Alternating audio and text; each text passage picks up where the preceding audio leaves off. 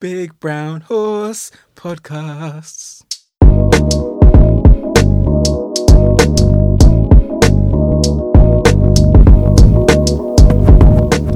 Hello and welcome back to another episode of Panels and Bars. Your joint host Patrick Allen and me, BB Manic. But first, the news.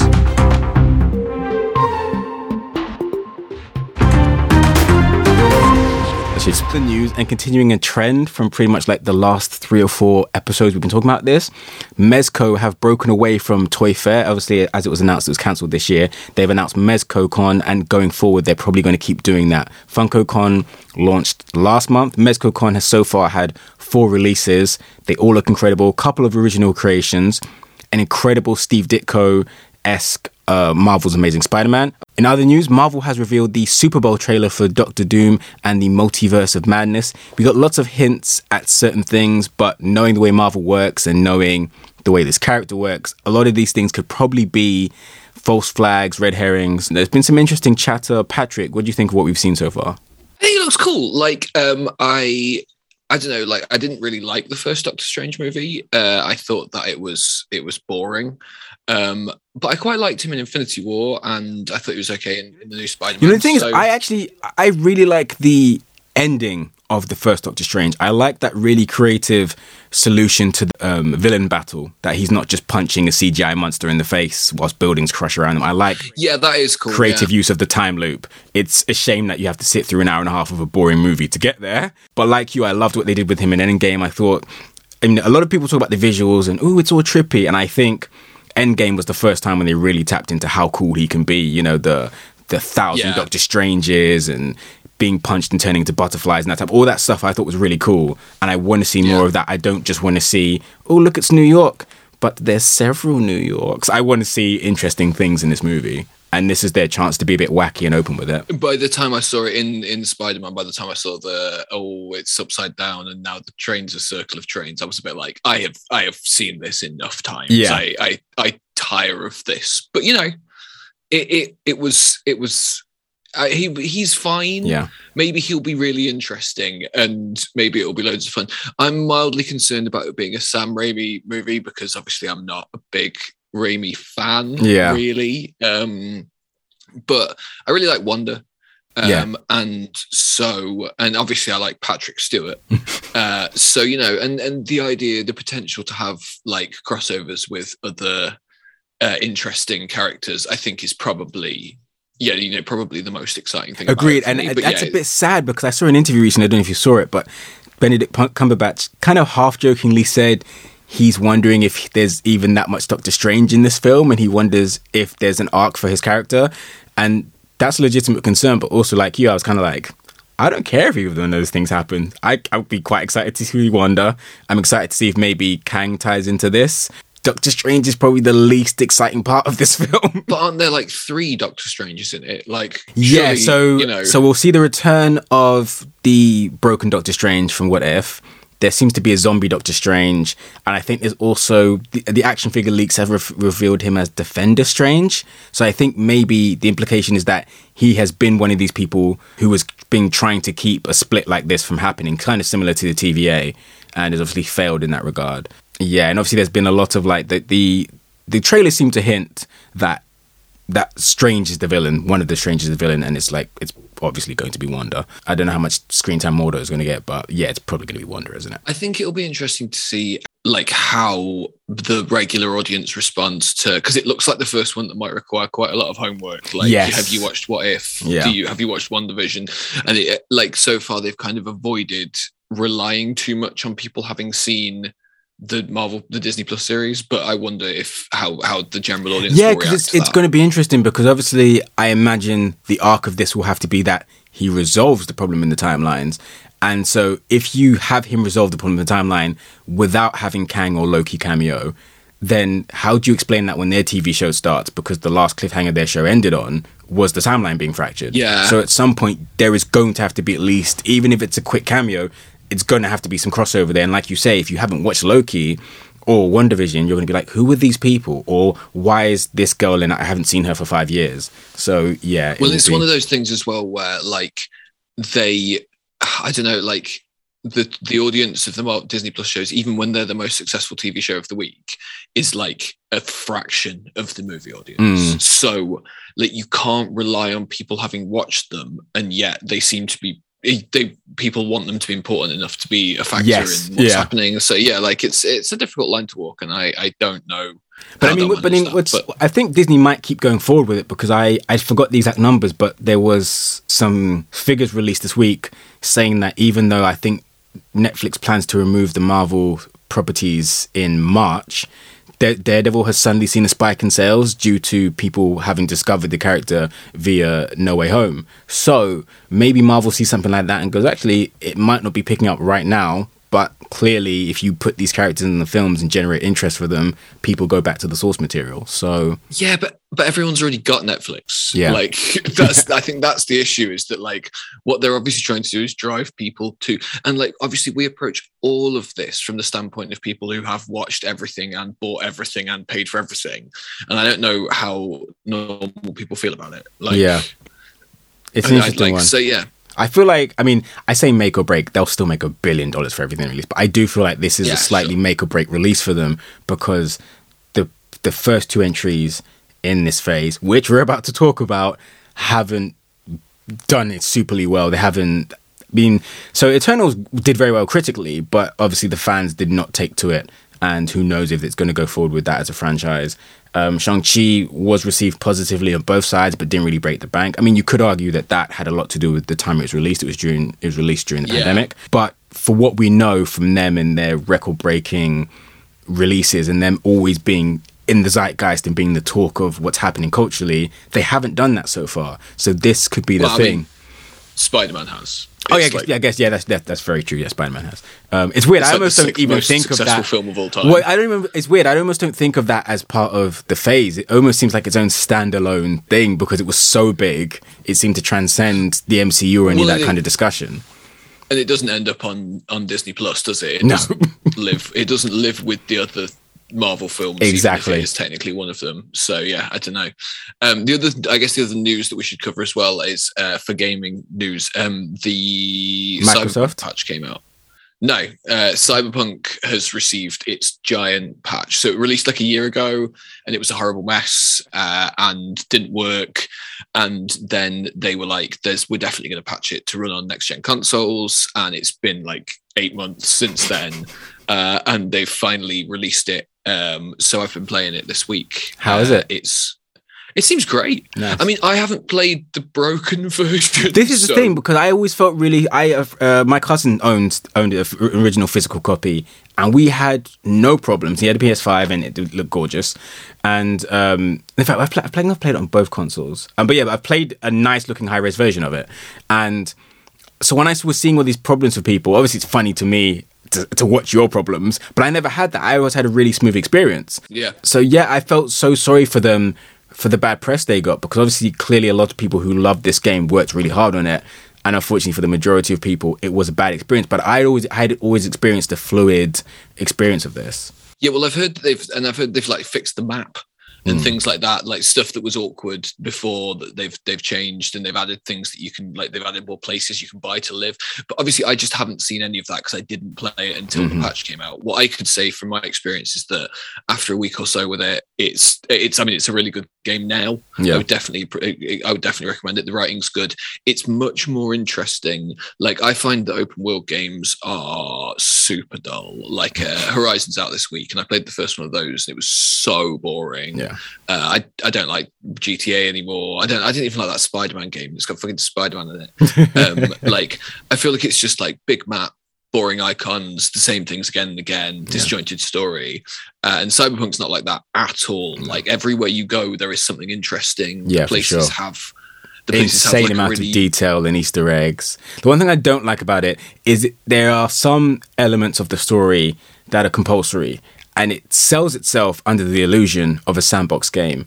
So it's like, Patrick, would you like to do this thing? And you say no, thanks. But an hour later, the person will be like, Hey, remember how you said you didn't want to do that thing? I'm asking you again, do you want to do that thing? And they'll just keep calling you or bugging you until you do that thing.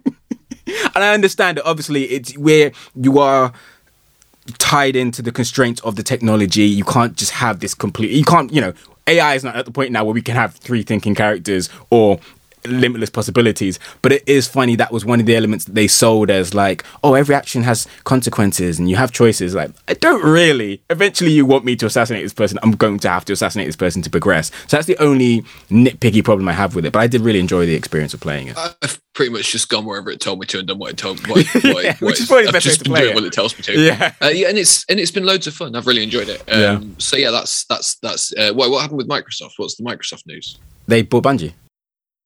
Uh, no, Sony bought Bungie. Sony bought Bungie. Yeah, sorry, what am I talking about? Yeah. Um, Not I- even getting their I- news right. But yeah, there you go. Sony bought Bungie. but the thing is that they're not they're not making anything PlayStation exclusive. Of course Sony they're not. Bungie, but everything will still be on Xbox and PC. So so it doesn't really mean anything No. at all. I don't really know why they've done that. But I know, mean, this is the thing. When when studio, when big studios buy small studios, it never means anything. It, o- it ever only ever means you won't see the effects of it for three years, or it means we're shuttering them, and they were probably going to shut anyway. So. Yeah, the world Uh, keeps. but yeah, no, I thought I, I, I'm sure it'll be fine. You know, like Cool. So this Cool. week, Patrick watched the, as we just spoke about, the two latest iterations. Well, actually, two latest barring Spider-Man iterations of Marvel's phases, which are Shang-Chi, Legend of the Ten Rings, and The Eternals. Shang-Chi, as I mentioned before, did actually extremely well, even given the constraints of the pandemic, just not as well as Marvel might have hoped. It got mixed reviews, mostly positive from fans and critics. It just didn't blow anyone away. And The Eternals was received really well critically, but not so much on the fan side. It had a strong-ish opening weekend and then quickly dived in numbers after that. There were talks that it was going to be the first in the trilogy and there's those talks are now in question. so, Patrick, what did, let's start with Shang-Chi. What do you think of Shang-Chi? I liked it loads. I thought it was really good. Like I wasn't really sure what to expect. Um, what I would say it really has going for it is that all of the action bits are really clear. Yeah. Like I can tell what's happening and who's doing it all the time. Yeah. Uh, and I feel like that's a low bar, but it's one that most action films don't meet, and especially Marvel films don't generally manage to reach. Yeah. Um, and it was really, really like from the opening fight sequence on the bus all the way through to the end. It, it in the last act, it got a bit giant space monster lizard stuff going on, and it was a bit hard to see what was going on. Yeah. It wasn't super. I, th- I feel like that p- lets it down. And one things I really like about it is that I don't know if I'd go as far as to say this villain is sympathetic, but I quite like the fact that even though the villain is trying to do something that is probably going to end the world, he's not doing it for ha ha ha. I want to end the world. Ha ha. It's like in his mind, he's right and everyone's wrong. And why wouldn't you do that thing? Well, yeah, and the monster behind the gate tricked him, and also like I think that you can forgive him in some ways because he's like a thousand years old. So his perspective on things will be must be difficult for him to comprehend. He doesn't know more than everybody else Yeah. all the time. I guess. Uh, yeah, no, hundred percent. Everyone, everyone would seem like a child to you if you'd been around for a thousand years. Yeah, and I thought he was just like, I thought that it was a bit weird that like it didn't give him very. I I, I would have I would have liked it if he'd have helped out with the final fight and then died Yeah, rather than dying before the final fight because that kind of made it feel like he kind of only turned back to being nice for like two seconds and just died. Yeah, It was a I think like, it's one of those things that it's hard when you're a writer trying to establish your hero with some agency. Then it becomes, well, do I want them to be helped in that final scene because I'm trying to establish as them as Yep. being competent and capable? Yes, I guess their kind their hands were almost kind of tied with that. Like, who is what was really the point if the protagonist is helped out of the situation by his father, who's already proved he's more than capable? I thought the main cast were all good. I thought Sean was likable. I liked. I can't remember his friend's name, but I enjoyed her a lot. I like the relationship as well. The fact they just had fun and there was no like they're gonna fall in love by the end of this. You know, I like they were just good Yeah. friends. I enjoyed that she came along on, on the adventure with him and was like, like, and yeah, and and kind of forced her way in. I enjoyed. Uh, I mean, the sister was fine. She was a bit blank. Uh, I thought that um, Michelle Yeoh was was great. She was really, really, really likable. I thought Trevor was good. I enjoyed him a lot. Yeah. um i kind of could have done with i thought it was funny that we didn't really get a lot of Uh, like what happened after the battle. So like they were all in the people in the magic village were all like, we live here and we defend the the big evil door. And then it was a bit like, okay, so now you've defeated the thing behind the door. So what do you do What'd now? you do? Like, Yeah. do you do you still live there? Like, and Trevor, like we the last time we saw him, he was like playing dead, and we never got. I assume he stayed there, maybe, but we don't know because Didn't we never get a, saw. Didn't he get a post credit scene? Am I imagining that? No, the post credits were there was one where Oh, yeah. His sister's establishing Katie- her own. Like Yes. she's taken over the order. Yeah, yeah, there was one where she became the head of the Ten Rings, and there was one where he talked to Bruce, Bruce Banner, Banner. Yeah, yeah, I remember. That. Uh, that was that one was boring. I It don't was know very why boring. Like, why is why isn't that just the last scene of the film? Do you Yeah. know what I mean? Like, why would why would you why would that be a post credit scene? Actually, you know, Um, to, to me, it seems like an afterthought. And I, as a friend of mine was discussing with, actually said, you know what it probably is? When the She Hulk TV show starts, they don't want to s- spend a bunch of money making Bruce Banner green. So we need to establish that he's not green anymore. We should probably do that before the series starts. So we'll just slip that in there and have him be normal. Fair, yeah, and like they they were like, oh, it's it's sending a signal or something. But I mean, I I doubt just be some space shit on it. So Yeah. I, I don't know. I, I found it hard to care about that. I thought that Wong's appearance was really weird. Like, I I don't understand why him and Abomination are there. It doesn't seem in character for either of those No, people, or yeah. to make sense based on where we saw them last, or in Wong's case, where we see him next. Like. He's the Sorcerer Supreme now. yeah. So why is he fighting a big monster in Yeah. a club in China? And then it seems like him and the monster are fri like why? Yeah. Um, that was weird. Uh, but overall, I thought the design was lovely. I thought it was really refreshing to see like a uh, the Chinese mythology spin on a lot of the stuff that's relatively similar to what we've seen before. I really appreciated that it was quite straightforward. Like it wasn't like there wasn't some sort of horrendously convoluted. It gets sequence of- going of really events quickly. Yeah, it gets going quickly it reveals all its secrets relatively quickly it like i really really loved the flashback sequence with where it showed his dad's history and then the bit where he met the mum in the village and they, they just had a proper like kung fu movie fight i thought Yeah. that was great really enjoyed that um yeah i thought overall i really liked it Yeah. and actually i like it is a bit ordinary i Yeah. suppose would be the like it's the only thing and it's a bit messy at the end where it's kind of hard to see what's going on but like Yeah. all in like i liked the characters i cared about what was happening to them i Yeah. felt like it had a good it was a bit it was a bit jokey and silly in places like marvel movies generally are Yeah. Can't, can't have tension for too long. well yeah but i gotta say given what i watched next it was i, I- would take jokey and silly over over over just not um and yeah i thought that the only thing that i thought was that it it kind of like the that that post credit sequence also feels a bit like a kind of desperate attempt to shove it into the world of the MCU because Yeah. for the majority of the film it didn't really feel No. like Uh, but you know what? It would be great if they flipped that on its head and that the Ten Rings does become a threat, but to that part of the world, and it, we don't see him interact Yeah. with the rest of it. It would be great. and It would be great for you to for them to then almost create an MCU within an MCU when you're giving new opportunities to new Asian actors and not feeling the need to fold everything into the MCU because I would love to see that. Like I would love to see it when eventually we get Wakanda Forever. I know that's going to be like big shoes for them to fill.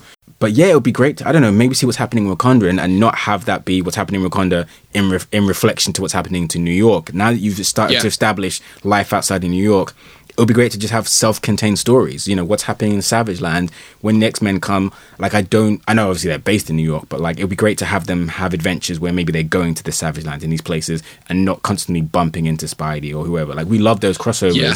but not everyone has to depend on everyone. And it would be great Hmm. to see new locations and new styles and new type of music. I, I just would be great to see that. Yeah, I thought, and I thought that in general the settings in this were brilliant. I really liked the fight on the outside of the building. That was great. I thought that was really, really well, well shot and choreographed. It really, again, much like the rest of the action, it really made sense where people were, and it kept a really good perspective on where people were in relation to each other. Yeah. Um, like I thought that that kind of like the uh, the villains, the villainous like uh, army outside of the dad were not very memorable. There was like person with mask who was mean to him when he was a child, but like it didn't really. And I, although I did like the way that they all just were like, "Oh no, we were wrong about this," and just immediately Yeah. changed sides and were all Yeah. like, "Oh, we better we better help out here." Yeah, because Um, in, in lots of was- films, it's just like we've got conflict, so we'll keep having conflict, and you're like, no, clearly there's a bigger threat, and yeah, like like you, like you said, they were like, yeah, no, I don't want to get eaten by those flying things. Let's work together. Yeah, and I thought that that was refreshing in that way. Like it was just them being all like, "Oh, well, yeah, this is this is not really worth my job to keep doing that." So I'm gonna I'm gonna join up with you guys. Um, and yeah, and like, and I thought that the like not the not the monsters bit, but the fight between him and his dad, where he stole the rings and they were like trading them back and forward. I thought that was really good. yeah, like, that all, really. all the character stuff was a hell of a lot more interesting than weird flying dragons, which I never thought I'd hear myself say because I love weird flying dragons, but it just ties into we've we've spoken about it many times on this show. A lot of Marvel things, d- despite how much good character work they put in, and how amazing the performances are, they descend into Hero Punch's giant CG thing. Yes, and certainly in comparison to like Black Widow, which obviously is the previous release, I think it gets everything that Black Widow got wrong right. Oh, yeah, for sure. everything in there.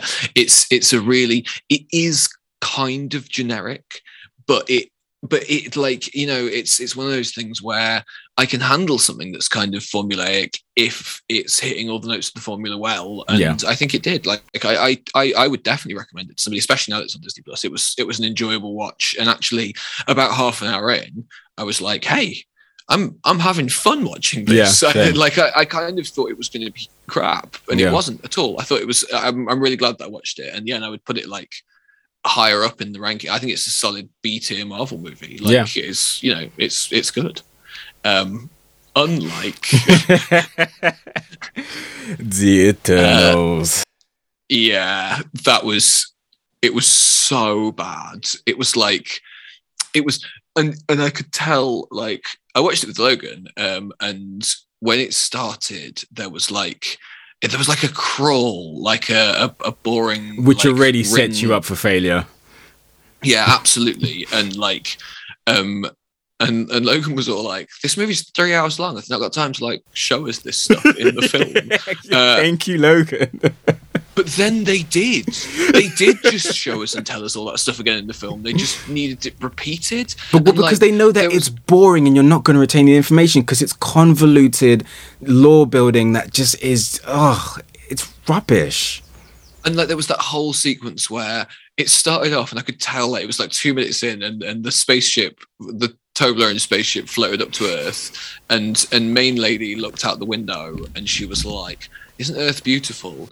And and Rob from Game of Thrones turned to her and went I'm Ikaris in this really weird voice. And I was like and, and like and I started laughing then. I was all like this is bad. Like it was just and like and that was the thing is that like it was and it, and it, it struck this really weird. Somehow it was incredibly long and boring and felt like it had no time for any of the stuff in it Yeah. like it, it it rushed through thousands of years of history and brushed over tons of characters and yet moment to moment it was so dull Yep. and like that that balance the the the monsters are so generic They're so boring generic. they look look really bad i don't care No. and then like the And, the, sad, monsters sad thing plot- is that sad thing is that the that potential for the monsters where they are almost another form of Eternals. And you know, spoilers for a movie none of you are going to watch and you shouldn't watch. Um, but that twist with them could almost have been something, but it's an afterthought. Yeah, and, and they spend like two and a half hours on. Oh, actually, this Eternal's got special. This this Dev, Deviant, is it yeah, Dev- Deviant, yeah. This this this CGI monster has got special powers where it can absorb people's memories, and it seems like maybe it's developing a personality. And then Angelina Jolie just cut it off, half, and like it just like it just like and not even on the screen. It wasn't even like it was posing a threat to the characters in the film. yeah. It was like in a separate place away. It felt like they'd had to do reshoots because they'd literally forgotten about it. Yeah. And they'd had to stick in a scene there where, oh, what happened to that? Yeah, to that's that exactly what it feels like. And like, and there was like, there was loads of weird, there was a bit where, where Ikaris was like, oh, you know, obviously you're all wondering where I've been for the last 500 years.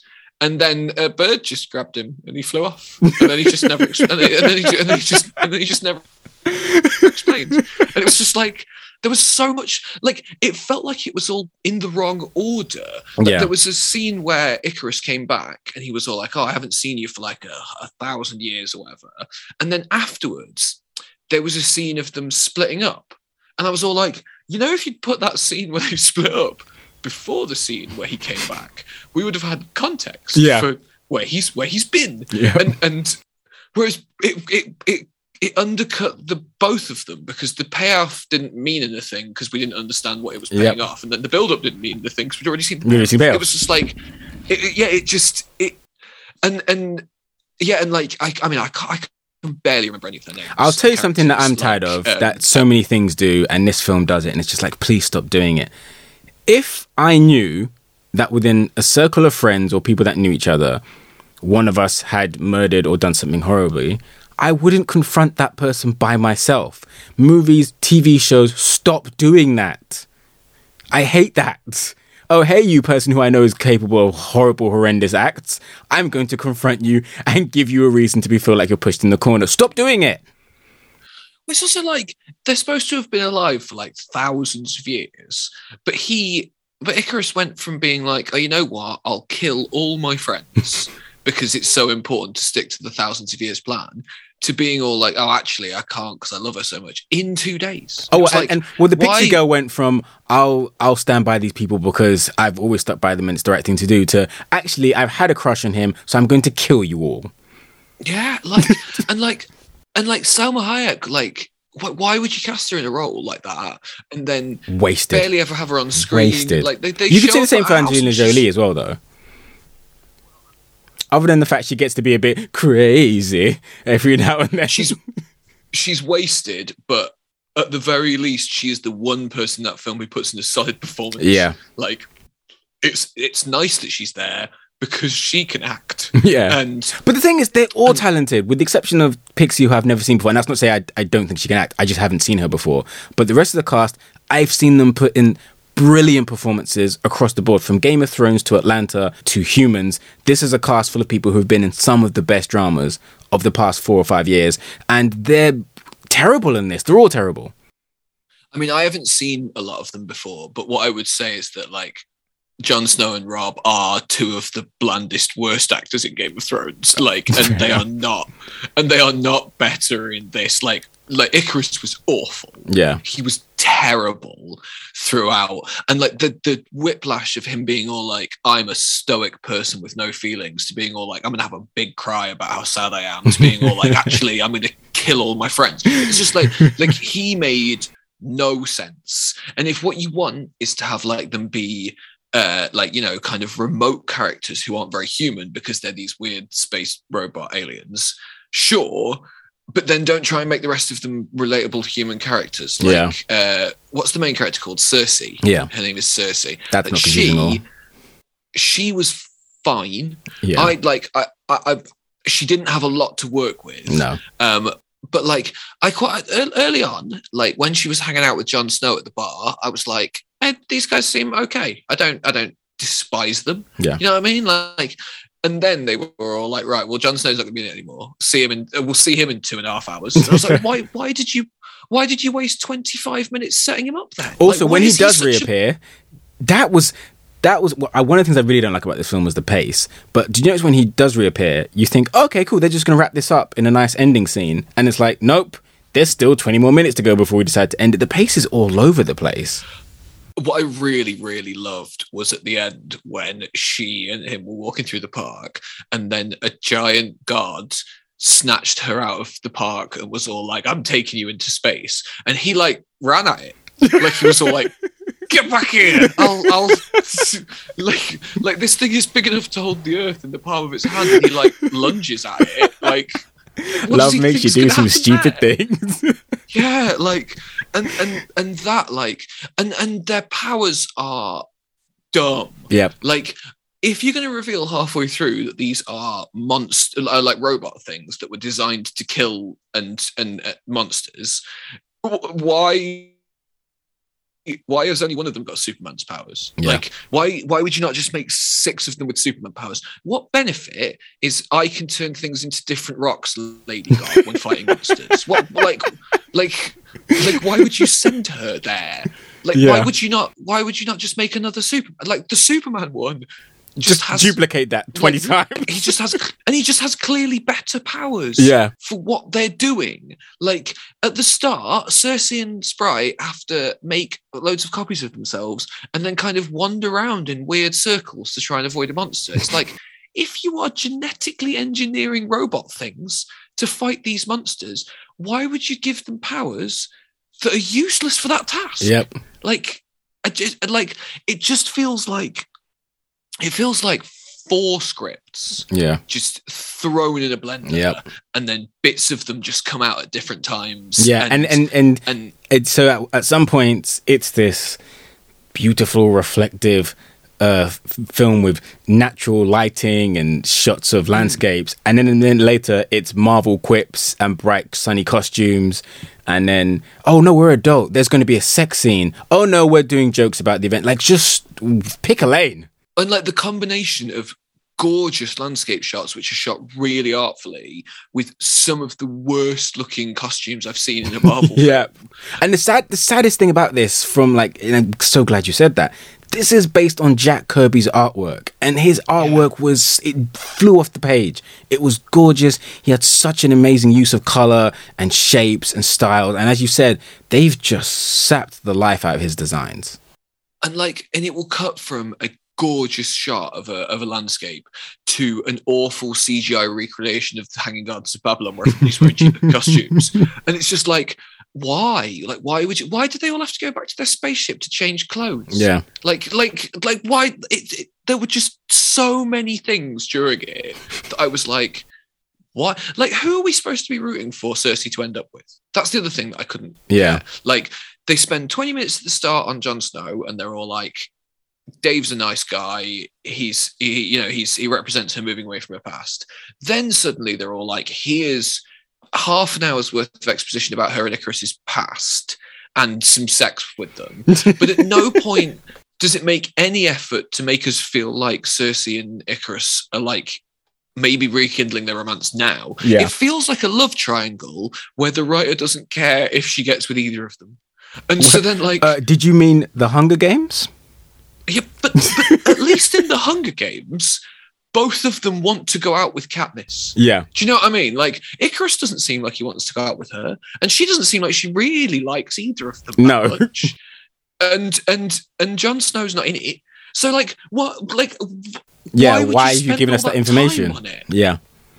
And there's actually really interesting things that like it hints at that it never really does anything with. So there's there's at the beginning obviously you see that they're interacting with people and talking to them and they Sersi and some of the others have obviously made an effort to assimilate and to adopt human Yeah. culture whereas Sprite is literally just telling people that they're 10,000 years old and they have powers.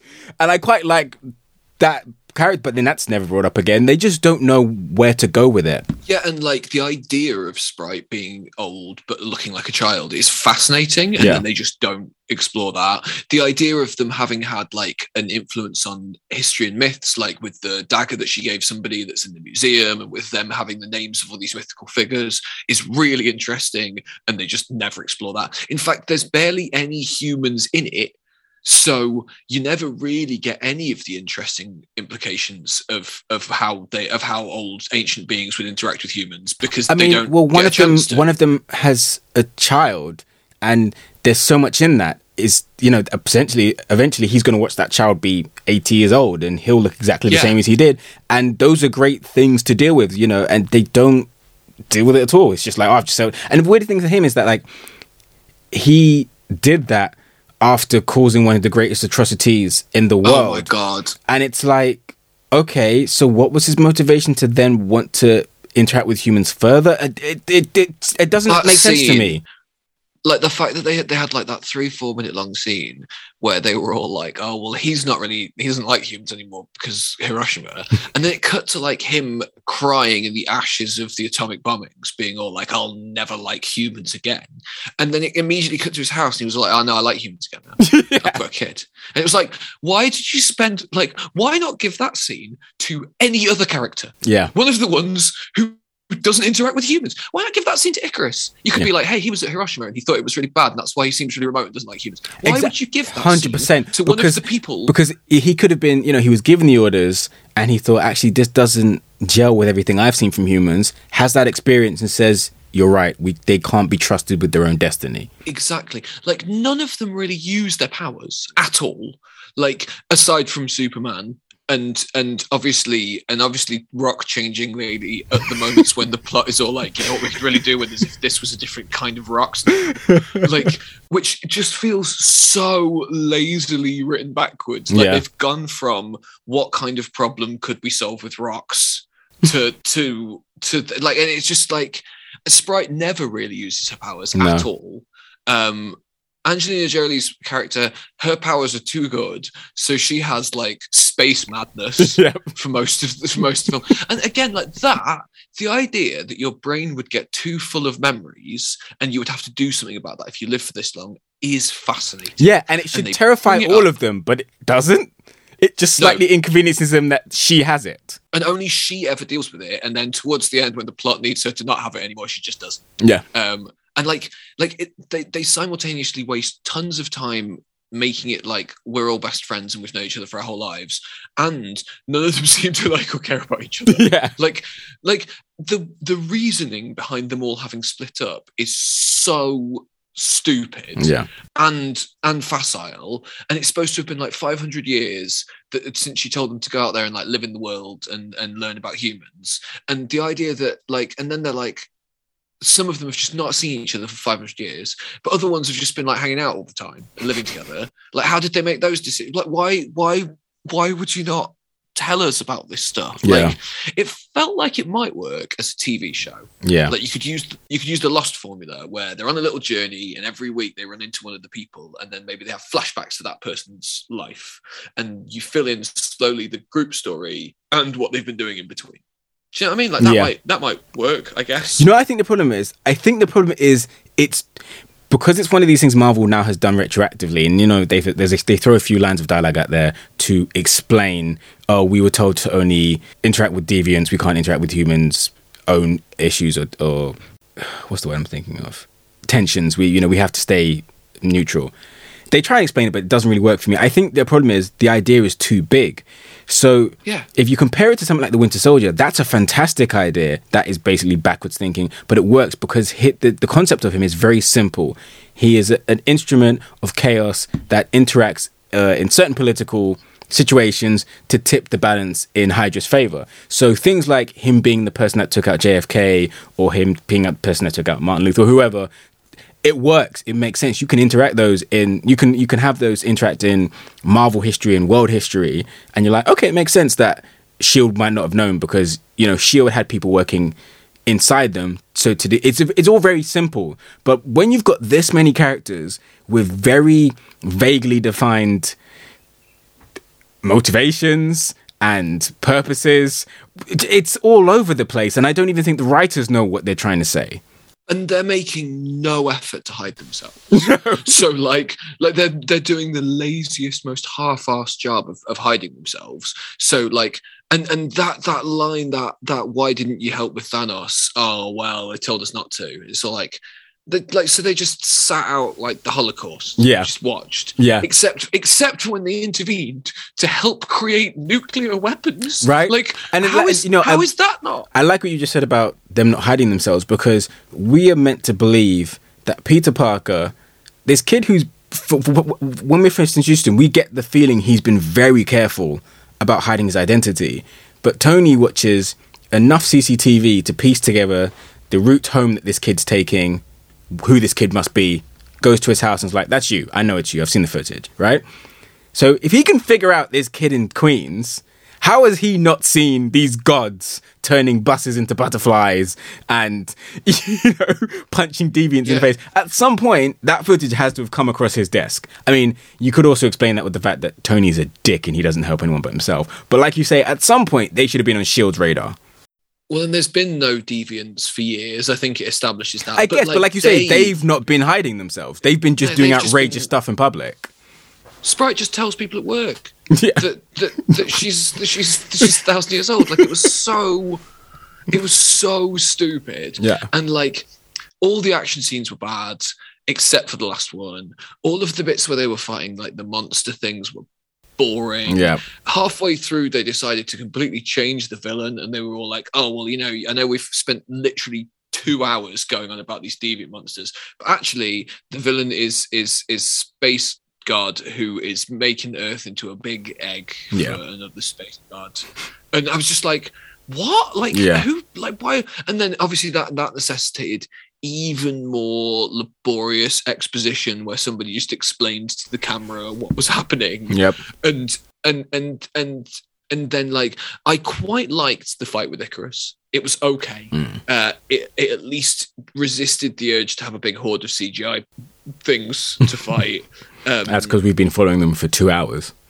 it did very much emphasize that half of them had powers that were completely useless for combat, which is is a weird thing to Well, actually, one of them has a great power that had been uh, fantastic for uh, combat, which is you can control any number of people. Now, I know Ikaris is Superman, but if you could get the entire country of Argentina to grab Ikaris, it gives the others a chance to do something, and he just never uses it.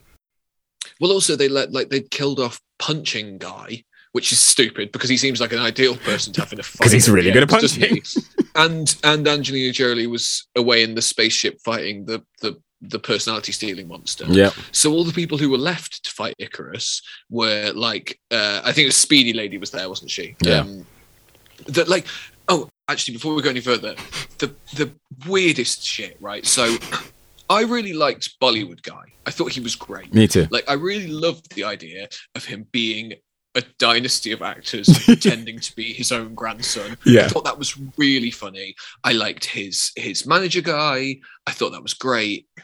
And then the fact that at the end they all like split down lines. They were like, "Well, Ikaris and Sprite are going to go and try and kill all the humans, and we're going to try and stop them." And he was all like, "Guys, I don't want to get involved," and just left. That's actually my favorite wasn't- part of the whole film because in any other action film, he'd turn back at the end and be like, "You didn't think I'd leave you, did you?" And he just does. You don't see him again until the end after the fight. He just walked out of the movie. I And love like, it. It's my favorite part of the whole thing. I like it as a concept, when the when the when the threat is That large, the whole yeah. world will be destroyed, like what? Where is he going back to? Yeah. What's he going to do? Go back? Go back and Yeah. just watch the news? No, I and completely like, "Oh, agree, but I just, out- I just because I'm so cynical to these things, I was really expecting like that moment where they're all in their knees and all is lost, and you just hear that familiar voice like, "Come on, guys, this wouldn't be a party without me." Nope, he didn't. He literally went he- home he- and just he just- continued being a, a multi-millionaire. yeah, he just went back home. He just left halfway through, the, like three quarters of the way through the film. He was just like, you know what, guys, I'm out. I'm done with this shit. See you later. And like, like that, I just I couldn't. And the, and then obviously you get to the the pièce de resistance of stupidity, which is Ikaris turning around and being all like, "Oh, as it turns out, my thousand year mission won't work because I love you so much, but I didn't realize that yesterday, and I decided to kill you. So I'm going to throw myself into the sun. I'm just gonna kill myself."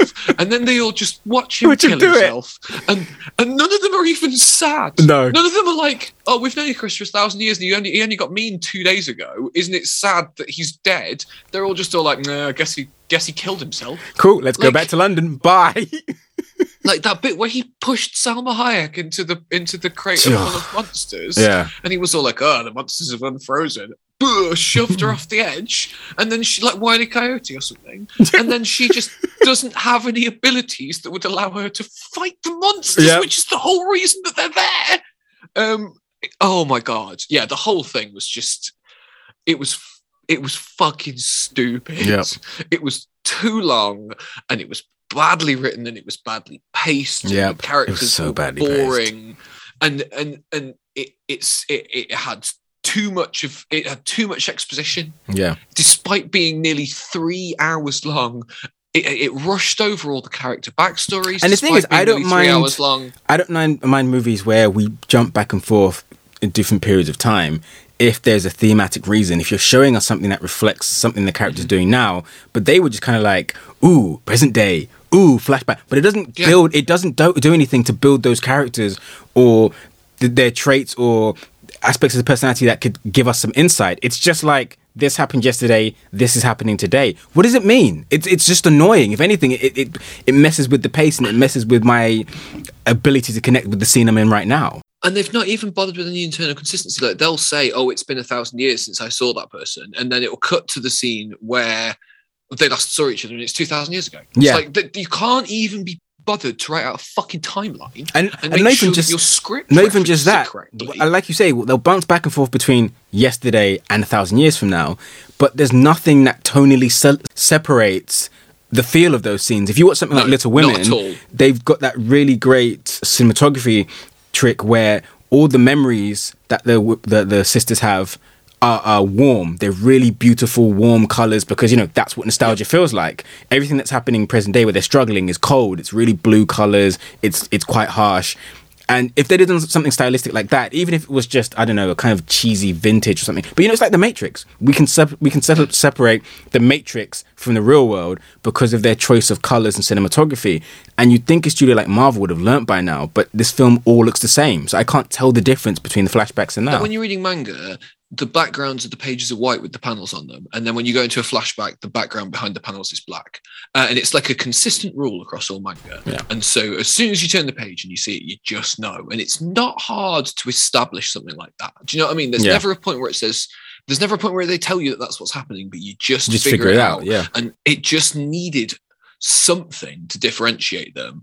The fact that the film managed to be three hours long, packed with exposition, rushed over all its most interesting ideas, never had time for any of the characters, and was full of long scenes that were really boring is it's almost an Achievement in itself, yeah. in like badness. It's worse than Thor 2. Mm. Like at least But Thor see, at 2 least the thing about Thor 2 is Thor 2 is one of the most interesting visually looking films. That's got some gorgeous cinematography in it. I mean, it's boring as hell and it's stupid and there's really goofy comedy in it. But at least there are some scenes which are fun to look at. This isn't even that interesting visually, other than a few landscapes. And if I wanted to watch a few landscapes, I would just watch National Geographic. at least Thor 2 has the courtesy to be like 40 minutes shorter than this. Yeah. like and and like what's really annoying is that so many of the things in this film like the idea of playing with fairy tale mythical structures and incorporating them into the real world is so cool Yeah. and like on paper it's it's it's more character focused it's slower paced it doesn't have a big cgi thing Hmm. everything about this is the kind of thing that i say that i want from a marvel film yeah. There's there's a thousand things in here that could be you're playing with what it means to fall in love with someone who you know that you're going to see age and die before you. Exactly. What it means to know that you're more powerful than all the Avengers put together, but to have taken an oath to not take on something like Thanos. What it means to know that every time you do actually break that oath and try and interact with human society, you've actually caused more problems than you stopped. There's all these issues. What it means to know that the more memories you try and build and connections you make, it could drive you closer to madness. They raise all these issues and then never do anything with yeah them. and it's just like what, what i'm really worried about is that they're going to look at this and they're going to look at the response from fans and they're going to look at it and go well i guess we should just make iron man again with a slightly different person in the main role Yeah. and actually that's not what i want what i want is something that's this ambitious and that's this interesting but that's a good film um, and, and, and but hey, at least we got Harry Styles in a costume.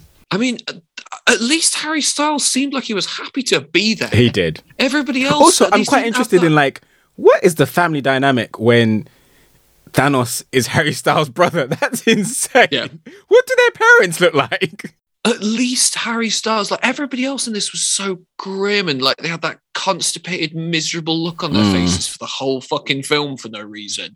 And like, I just, I it was so like the what's going to happen with that big old half head sticking out and hand sticking out the ocean? Are Yeah. they going to come back into play? Are we going to see them in future Marvel films or like Probably like, not. Surely that would surely that would create like a pretty big global event if, Yeah. if that thing came halfway up. And then and then over London a couple of days later, a giant god popped up to grab some people. Like, and that's the other thing. It doesn't even like Ikaris just kills himself. So there's no kind of resolution for any of the characters having actually defeated the antagonistic force. Mm. The other half of the antagonistic force is Salma Hayek, who's dead before the film starts. And then the the the the force backing them is that big guard who they have no hope whatsoever of fighting with or or or, or, or like contesting with at all. Yeah. So there's no triumph. There's no winning. Yeah, there's no catharsis or release. Yeah. yeah. It just it just feels like nothing happens. honestly, my favorite part of it for the entire honestly, this is not this is going to sound sarcastic or flippant, but genuinely, my favorite part of the entire experience was the post credit scene featuring a character who you don't actually see the face of. That was my favorite part of the whole thing. Mm, oh yeah, with with Blade. Yeah. yeah. I mean, but I don't care about Jon Snow having a magic sword. I, what's he going to do? Swing it at God? I imagine that scene's leading to him getting decapitated in the first five seconds of Blade, anyway, isn't it? So thanks for coming. See Harry ya. Styles. Harry Styles came along with the worst CG. CG oh my in the gosh. Film. So bad. And that's the thing, it's another aspect where this movie swung from looking like the most expensive Marvel movie to looking like the cheapest one. I mean, the deviants look Scene by scene. awful.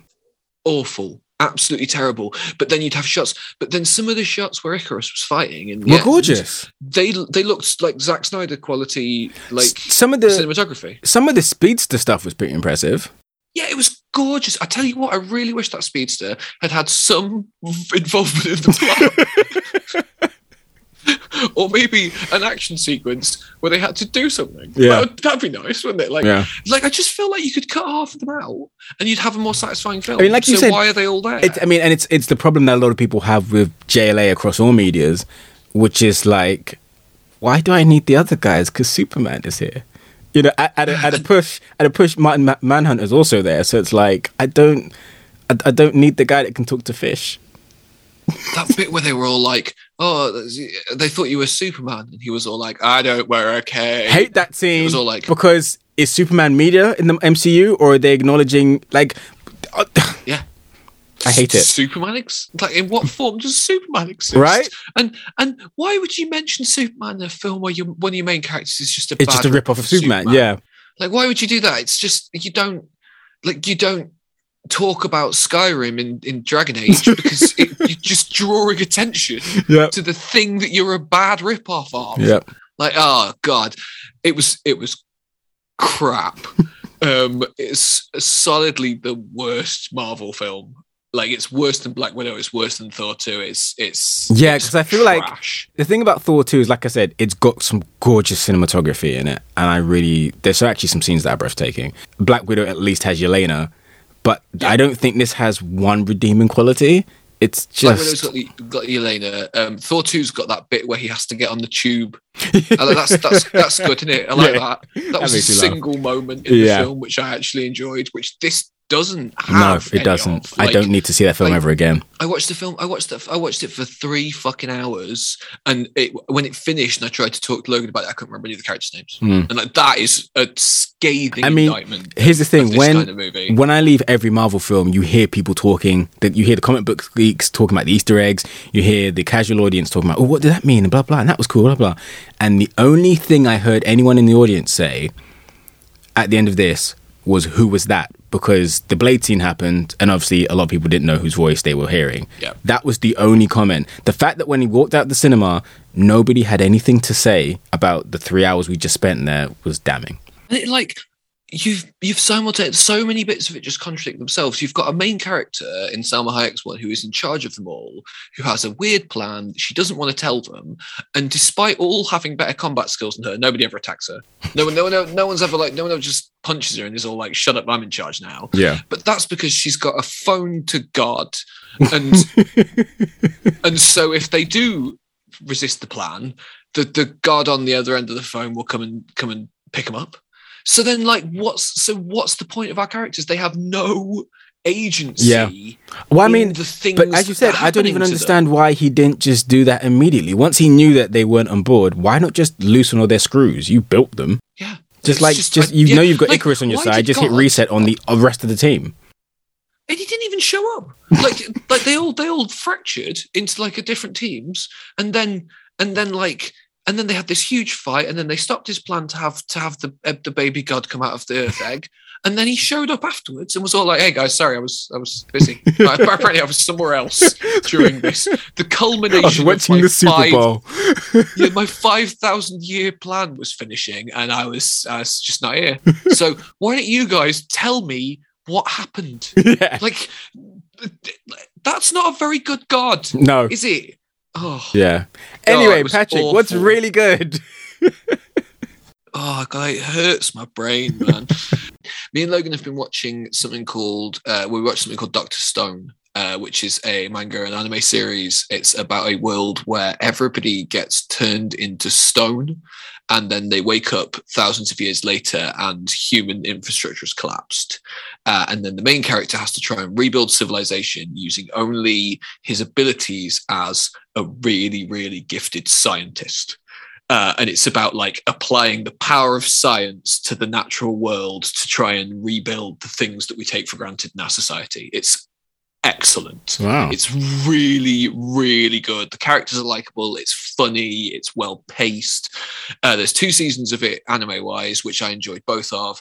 But when we finished them, we were both just like, we're gonna have to read the manga to figure out what's to find out what's gonna happen afterwards. So Logan read it first, and I I, I read it after him because we're sharing a tablet to read manga, and Nice. it was it's it's excellent. It's on my weekly reading list now, and it's one of my it's yeah, it's gone right to the top of my list of things that I'm excited about reading every week. Amazing. Um, and me and Beth watched Snowpiercer on Netflix. Have you have you watched Snowpiercer? I am a massive, massive fan of the film. And so Are you? that was the bar. Is the that film was- good? I love the film. So I was ready to love the show. And I gave it, I think, maybe three episodes. And I was like, this is not cutting it. Wow. I tell you what, man, the first five episodes are so much better than the rest of season one, and season one's way better than the other two seasons. Really? So, Okay. like, I, I just couldn't, like I said, the bar is set really high. And like a lot of his other work, um, for those that don't know, the film Snowpiercer is directed by uh, the same director from Parasite. I've lost his, his name. But, um, but like, it's, it deals with the same issues. Like, the different carriages of the train are, you know, a metaphor for class and separation, and it, it's handled really well. And Chris Evans is fantastic in it. Um, so I was really excited when I heard they were going to do a TV show, but it just feels a bit like a pantomime version of it, in my opinion. So I just couldn't get uh, into it. it's, It's directed by Bong Joon Ho. Yeah, who directed Parasite? Uh, ah, okay. Oh, Yeah. it's got a great cast. It's Yes. got Chris Evans and Jamie It's- Bell. And it's Harris, gorgeously Tilda shot. Swinton, Tilda Swinton's amazing in it. John Hurt's in it. It's Octavia fantastic. Honestly, it's fantastic. Respect. God, what an excellent cast. Yeah. So I think Huh. what I Oh, well, think maybe I'll watch that. I Uh, think I could be wrong, but I do believe that the English rights to Snowpiercer fell with the Weinsteins, and like a lot of his yeah, well, like, like a lot of his films, Harvey Weinstein was like, "This is great, but could we get some tits in there?" And they were like, "No, it's not that kind of film." And he was like, "Cool, I guess it's not the kind of film that's going to get promoted heavily." So it got buried. Um, and it's a fantastic film, but they just him being a dick, he didn't put any money into it, like he's done with a lot of films. So if you get a chance, watch it because it's it's brilliant. But it, yeah, the unfortunately the the the show just fell a bit short of my expectations. I was just say I'm quite impressed to hear to see that it's still going, um, and I'm glad it's got its fans. But I just I wasn't one of them after being such a fan of the film. It's bad. It- I mean, it, it's, it's it's There you go. That sounds about right for Netflix. It's bad, but we'll keep putting it on. Oh, you love this good thing? It's cancelled. yeah, um, and it's and it's just silly. Like it's it's and they talk about the train all the time. They go on about they talk about that they're, they're always like the train. We live on the train, the tracks, train. Everything's train based. it's fucking stupid. Um, and like the characters aren't like the characters are real. It's also one of those shows where like it's got like Jennifer Connelly in it. Um, and honestly, I think it would be better if she wasn't in it Mm. because if you'd replaced her with somebody who wasn't very good at acting, then all of the all of the cast would be of the similar level of not very good acting, and you'd be like, yeah, it's a bit of a silly show. But having her in it, just shitting all over everybody else's acting abilities, means that like you have these moments where like she'll come on the screen and you'll be all like, "Oh, this is really good, isn't it?" And then she'll leave and you'll be like, "Oh wait, no, I hate no, it's not." um, it's just like nobody else. Like, there's there's other people in the cast who are okay. There are and there are there are people who I who I like and stuff, but nobody can hold a candle to her at all in terms of in terms of the dramatic delivery. And she really holds the whole first season together. And then when she's kind of her role is reduced in the second season, it just absolutely falls apart without her there. Um, but yeah, no, it's not good. Wouldn't recommend. Zero out of ten. Anything Yeah, else? what have you been watching? Oh, cool. So I've been watching three things. Uh, still watching Euphoria. Has its problems, among them gratuitous nudity and violence. But when it does what it does well, it's some of the best exploration of addiction and the effects that can have on the community and the family around you. Zendaya just continues to be one of the best actors on TV. She had an episode recently just centered around her and her character's addiction and how it's affecting her family and her, her partner. Phenomenal. I would be very surprised if she doesn't get an Emmy nomination off that episode alone. Just incredible acting. It's done a really good job planting seeds in the first few episodes for stuff you completely forget about. And in episode six or seven, it's like, hey, remember that bomb? It's about to go off. And I like when shows do that. So I'm very Nice, much looking yeah. forward to the finale. The next thing, the book of Boba Fett. God, what a waste of time and money. Like, and I, I don't say that lightly. I think a lot of people, talented people, maybe cared about this show, but it doesn't have a reason to exist, and it's a jumbled mess. And sorry if this is a spoiler for anyone who wants to watch it but hasn't watched it yet. But the highest, and this isn't just like you know an opinion. This has been stated. These are facts the, in figures. The highest two rated episodes of the show do not star Boba Fett, and that's a damning indictment of your your series when everyone's favorite episode of the show is an episode starring the Mandalorian. Oh god, I don't even like the Mandalorian. Like, And what's also weird about that choice is what happens in the Mandalorian episodes are going to be pivotal and vital to your understanding of season three. So imagine, could you? I don't think any other show has ever done that. If you decided you didn't want to watch the Book of Boba Fett and then you go into season three, you're not going to season yeah season three of Mandalorian. You're not going to know what the hell's going on because he had two episodes that progress his story in another person's show. It's a bizarre choice. It just highlights That's- how bad a character Boba Fett is and how confused the team are behind this. It didn't need to happen. I hope it doesn't get greenlit for season two. The only good thing about this was Cad Bane, uh, who was some of the best CG I think I've ever seen in any TV show. Really well acted, um, but also part of what makes him work is you have to watch three seasons of an animated TV show from a decade ago. So it's just all over the place, and I think Disney should stop it right now. what's he from? Clone Wars or Rebels? Yeah, it's from Clone Wars. Um, yeah. And also, I think the more you think about it, the more you're like, wait, does this fit into the timeline? So it, it's just all over the place and it's a mess. And I mean, the lead actor has even said he's not happy with how they've handled the character. So don't watch it. If you're listening and you're thinking about watching it, don't watch it. Watch the Mandalorian episode actually because it's great. And also, there's a really weird, deep fake scene that is um, kind of causing a lot of controversy online because basically ha- Hamill gave his permission for them to bring back Luke, and obviously his voice is, is very weathered now, so they can't really use him. So with his permission, they took a bunch of audio from outtakes, fed it into an algorithm, and all his dialogue is from this algorithm. So he talks like this. It's just Oh my insane. God. But whilst he's doing that, his his face looks great because one thing that Disney actually did that was amazing was some designer uploaded a video of I do the the Star the Star Wars deep fake bed in a Disney, and Disney saw that, and rather than him with a cease and desist, they were like, "Do you want a job?" So now he's the head of that department at Disney. So That's that's insane. it is insane. Um, but yeah, so just don't watch that. The final scene, the final thing I have been watching, which I have really enjoyed, was DC's Peacemaker, which is oh just, yeah, I've, everybody likes that, right? I haven't- haven't love it. I I didn't know what to expect. I mean, I, I like you. I really enjoyed the Suicide Squad.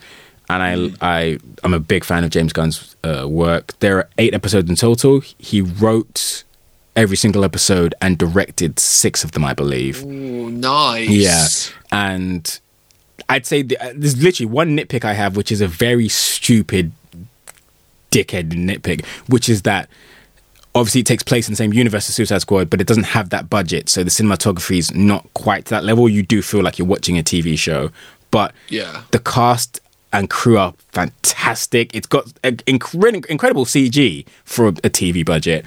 Cena is just, he's a revelation. Nice. And what's funny is when you watch interviews with James Gunn, he's explained that a lot of this stuff that people have been tweeting him and saying are his favorite jokes or favorite moments, he's like, a lot of that is improv. He said he said on the car on the set of Suicide Squad, he learned very quickly that Cena is very good at improv. Maybe that comes from his wrestling days, you know, and having to go out and do promos in front of live crowds and interacting with stuff on the fly. But he's like, it got to a point that I would just be like, just riff, and we let him riff for ten minutes. And one thing that's actually quite cool is that every episode has a post credit scene and some of them are like you know part twos of stuff that was established but some of them are actually just if there was a scene where a rift, in the actual episode it might be 10 seconds but in the post-credit scene it's three minutes. So for instance there's a scene where they frame someone and Cena's like the peacemaker's like why would you frame that person? And they're like who else would we frame? And he's like anyone else on earth Mario, Super Mario Brothers, Ariana Grande, and he just lists like 15 names. And in the post credit scene, it goes on for like 20 minutes. And what's great is the camera keeps cutting to everyone, and you can see the crew trying not to lose it because it's like, how does he keep coming up with these names and not losing? He's he's great, and it, it starts off. You know, I don't think it's going to be a spoiler to, to say to anyone who's seen the, at least even the trailers for the Suicide Squad. In that film, he's just this big dumb brick of a man. And in the series, as each episode goes on, you see the depth and the layers to him. And he goes from having those really stupid one liners where you're like, how can anyone be this stupid? To like, there's a scene where he cries and you'll nearly cry. It He just sells all of it. The supporting cast are great. It's a lot of the returning faces from the show because obviously his crew are the crew from the show that portrayed Amanda Waller from the movie sorry that portrayed Amanda Waller um, and then I won't ne- mention who but some really impressive cameos some really funny cameos and it's just tight it's a nice tight epi- eight episodes run a real twist to to the antagonists and, and, and I just really enjoyed it I really enjoyed it I, I can't you know I can't talk enough about how I think Peacemaker. I think unfortunately it's going to be overlooked like the film, but it doesn't deserve to be. It's really, really good work, and everyone involved should be proud. Okay, cool. Well, I'll watch it. Sweet. So next week, I think we're going to drop like a day or two before the Batman. So we'll probably watch something Batman related. Oh yeah, you know what we should watch? What should we is, Uh, is Batman and Robin starring Arnold Schwarzenegger. I was actually going to suggest Forever because Forever has the Riddler in it, and the Batman has the Riddler. Oh in it. yeah, no, that's fair. Yeah, let's yeah, let's watch Batman Forever. I haven't seen that for years. cool. It's actually my favorite Batman film. Shut up. No, I love not. it. I think I've told you before. Like one of my favorite books is The Art of Batman Forever. It's my treasured possession I've had since I was like a kid when the film came out. I love that film You're a fucking monster. That's a terrible. That's an insane thing to say.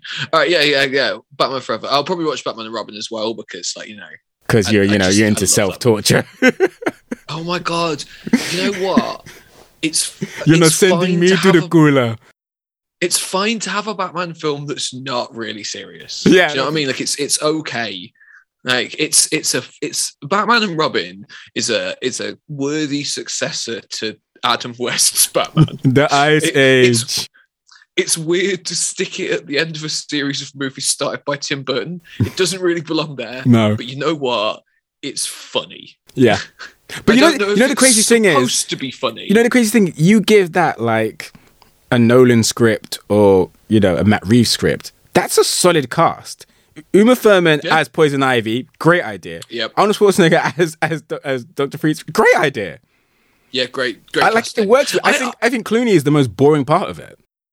I think Chris O'Donnell's a, a good Robin. I Man, think that Alicia I, good to this Batgirl. day still believe that he should get a chance of playing like a grizzled old Nightwing. Yeah, I'd love that. Like even I don't know. I, I've never really seen him in much to know how skilled he is as an actor. But worst case, you just surround him with a really uh, talented supporting cast, give him zero dialogue because he's angry and brooding. There's a great story there.